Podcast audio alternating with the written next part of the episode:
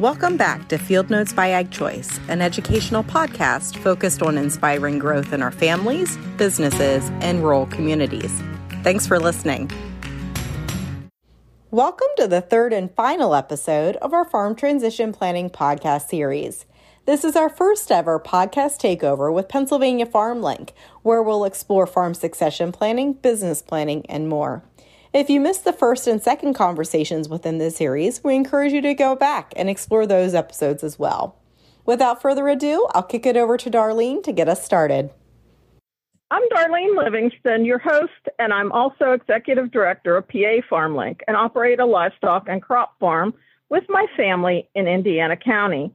Today's guest is Jody Anderson Leedy, attorney with Stock and Leader, a law firm in York, PA. Jody has a passion for agriculture and helping farmers put succession and estate plans in place. She'll share her perspectives on legal considerations for farm transition. Jody, thanks for joining the podcast. Thanks for having me. I appreciate it. Let's start by having you tell us more about yourself and why agriculture is important to you.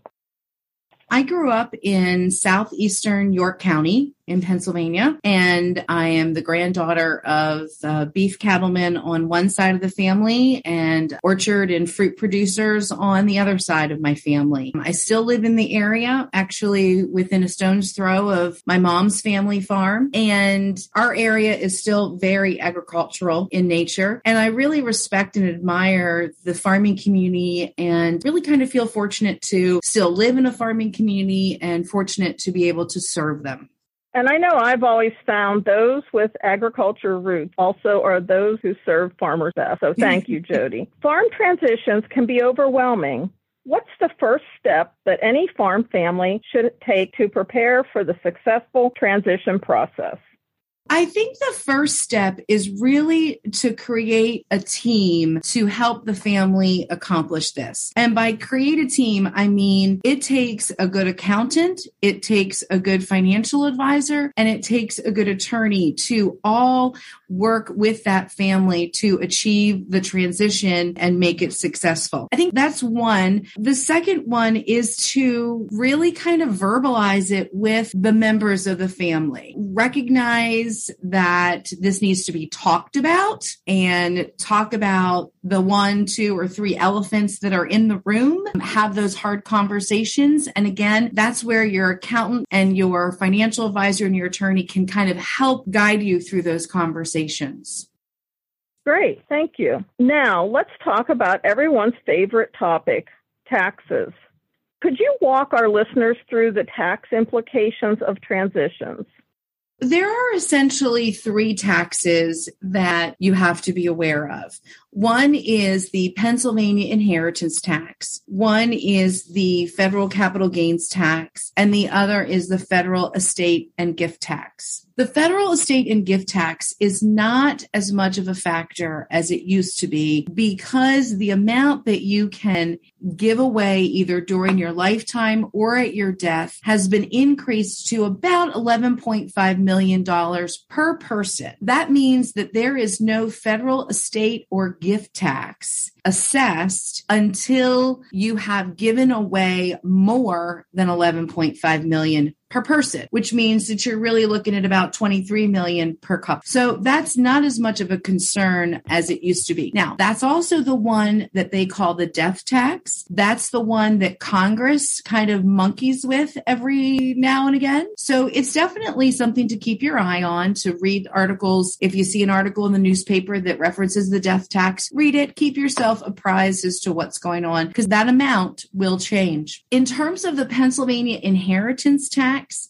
It doesn't matter if you pass away with $1 or $1 million. The Pennsylvania Department of Revenue wants their share. The tax rate is based on the relationship between the person that passed away and the person that inherits. If the person that inherits is a spouse, there is 0% tax. But if anything is inherited by direct lineal descendants, children, grandchildren, great grandchildren, parents, grandparents, the tax rate is four and a half percent. For siblings, the tax rate is 12%. And for everybody else, it's 15%. The great thing about the Pennsylvania inheritance tax, which kind of is a, an ironic statement, isn't it? Um, you don't often say something's great when you're talking about taxes, but our legislature passed two agricultural exemptions a number of years ago, which means that the two exemptions are basically this. The one exemption exempts agricultural property. There are certain requirements. It must be inherited by members of the same family. And that does include siblings and nieces and nephews. And that exemption exempts all agricultural property, meaning land, buildings, but it requires a continued certification every year for seven years that that land has produced agricultural products of at least $2,500 a year. So there's a continuing obligation and it has to be physically farmed by that family. You can't lease out the ground to somebody else. That does not count. The other agricultural exemption only applies if direct descendants inherit it. It only applies to the land it does not apply to buildings on the land, so it does not apply to the farmhouse or the barns, just the land. It also would apply, however, to agricultural commodities. For that one, there is no required certification. It's a once and done exemption. The Pennsylvania inheritance tax is not as big of a monster in the room that it used to be because of these exemptions. We're very fortunate in Pennsylvania that our legislature recognized the importance of agricultural and the importance of farmland being able to be retained by the next generation so that they can continue the family farm and created these exemptions. It really is a, a real benefit to our agricultural families. Capital gains taxes come into the analysis because if you sell something, the capital gains tax that you have to pay is determined by your basis in that property. A real simplified explanation of basis is basis is what I pay for something. So if I buy an investment property for $100,000, that's my basis. Now, obviously, it's not as simple as that, but this is a, a simplified version. So if I sell that investment property for $125,000, I have made a gain of $25,000, and that will be subject to the capital gains tax. If I inherit the family farm when my parents pass away, I get a step up in basis, which means my basis is the value of that farm at the date that my parents passed away. If my parents gift me the family farm, I take their basis. If they bought the family farm in 1967 for $8,500, that is now my basis if they gift it to me. If they were gifted the property from my grandparents, well, then their basis was whatever the grandparents paid for it. So you can see how when you are gifted an asset or gifted a farm, your basis is very low. And then if you sell an agricultural preservation easement, or if you ever sell you know, any of the farm or part of the farm or whatever, there will be substantial capital gains tax implications as a result of that. If you wait and inherit it, you get that stepped up basis. So now your basis is the fair market value of the farm and you won't get hit as hard with capital gains tax. What we typically tell folks is it's always better to inherit than to be gifted assets during your lifetime from a purely tax perspective. Unfortunately, there's other considerations in the mix that make it a little bit more questionable about whether you should gift or whether you should allow someone to inherit. Thank you very much, Jody. I know it's a complex topic, and I really appreciate the way you have given us information on taxes and the gifting and that sort of thing. Jody, I've heard you say before that the biggest threat to the success of a family farm isn't taxes, it's long term nursing care. Help us to better understand the implications of Medicaid, the five year look back, and in relation to farm transitions. That's absolutely true. 30 years ago, the biggest threat to family farms were, in fact, taxes. And now it is long term nursing care. There's kind of a couple ways to look at this. And the real issue has to do with the Medicaid program.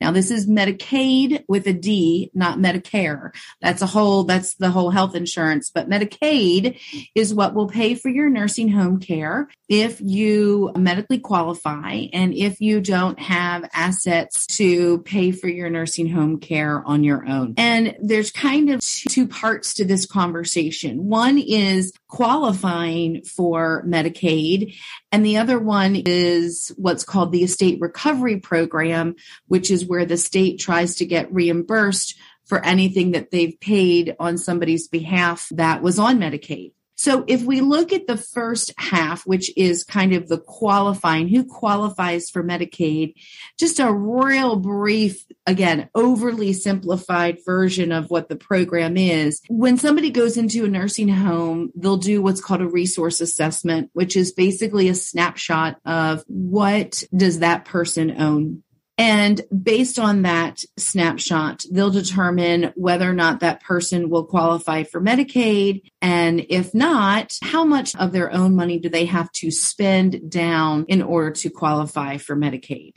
When they look at the resources that are available to pay for your nursing home care, there are some resources that are not considered to be available resources.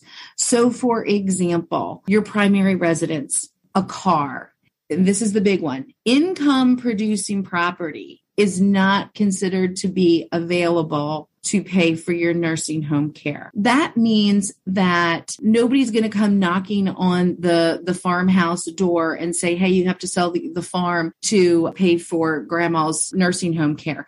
It doesn't work that way. If it's income producing property, that income will have to be put towards her nursing home care, but the asset will not have to be sold. Everything won't have to be sold to pay for nursing home care. Someone can, in fact, qualify for Medicaid and still own income producing property. The problem comes in when that person passes away. When that person passes away, any assets that go through their estate will be subject to the estate recovery program of Pennsylvania's Department of Human Services. And this is where they want to be reimbursed. So if Medicaid was paid and they paid $40,000 of nursing home care, well, then they'll put a lien against the estate to be reimbursed $40,000 of nursing home care. Someone, the family, if they want to retain the assets of the person that passed away, would need to come up with the funds to pay that estate recovery lien. Some people say, oh, okay, well, then we don't want that person to die owning the farm. So let's just gift it. We'll just give it away or we'll sell it for a dollar Everybody thinks, oh, if I just sell it for a dollar, if I, if I call it a sale, that's still technically a gift. And the problem with gifting it all away is that when someone fills out a Medicaid application and that application is filled out after they've run out of money. So they're out of money and they need somebody to pay for the nursing home care. Now they file an application with Medicaid. One of the questions on that application is this. Have you made a gift within the previous five years? If the answer is, why, yes, I have, there's a calculation that is done that determines how long the nursing home resident is ineligible to receive Medicaid benefits because of that gift. Essentially, they divide the value of the gift by the average monthly nursing home cost. And then that tells you for how many months that nursing home resident is ineligible for Medicaid. And because at the time of that calculation, the nursing home resident has already run out of money, you're then in a situation of somebody is going to have to pony up the money and pay for that ineligibility period. Once the ineligibility period runs, then, of course, the nursing home resident gets on Medicaid and their monthly bills are paid for that way. So it's always this question of, well, if you're making a gift, you want to make sure that you gift it at least five years before somebody's going to need Medicaid. Well, who knows when that is? Thank you, Jody. I know those the taxes and the Medicaid, they're both very complex subjects, and we really appreciate you walking us through a basic understanding. You've worked with plenty of families transitioning farms over your career. What have you found are the keys to successful transition? Darlene, I think you're going to maybe talk about this in one of your podcasts, and you do such a good job helping families with this topic. But it really is communication, communicating with everybody that's involved, and whether that means even those that are off the farm so that they know that this is really something that mom and dad want, you know, that they want the farm to stay intact and they want it to go to the next generation to continue farming. Having those open and honest conversations, it's hard but I think it's so important. That's one. I think the other one is paying attention to the detail and following through.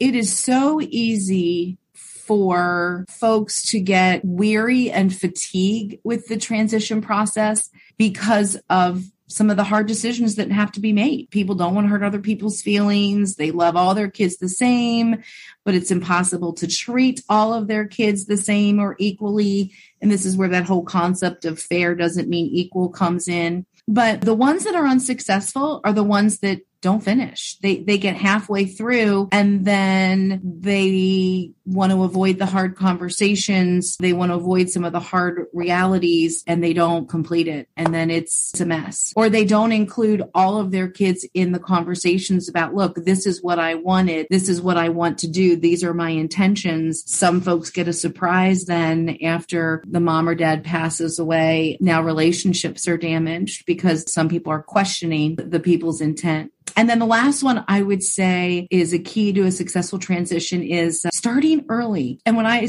mean start early, I mean don't wait till the the patriarch is 70 years old. Start early. And if it feels like, oh, this is too early, well, you're probably starting on time because it takes a while and there needs to be some mentorship between the older generation and the younger generation.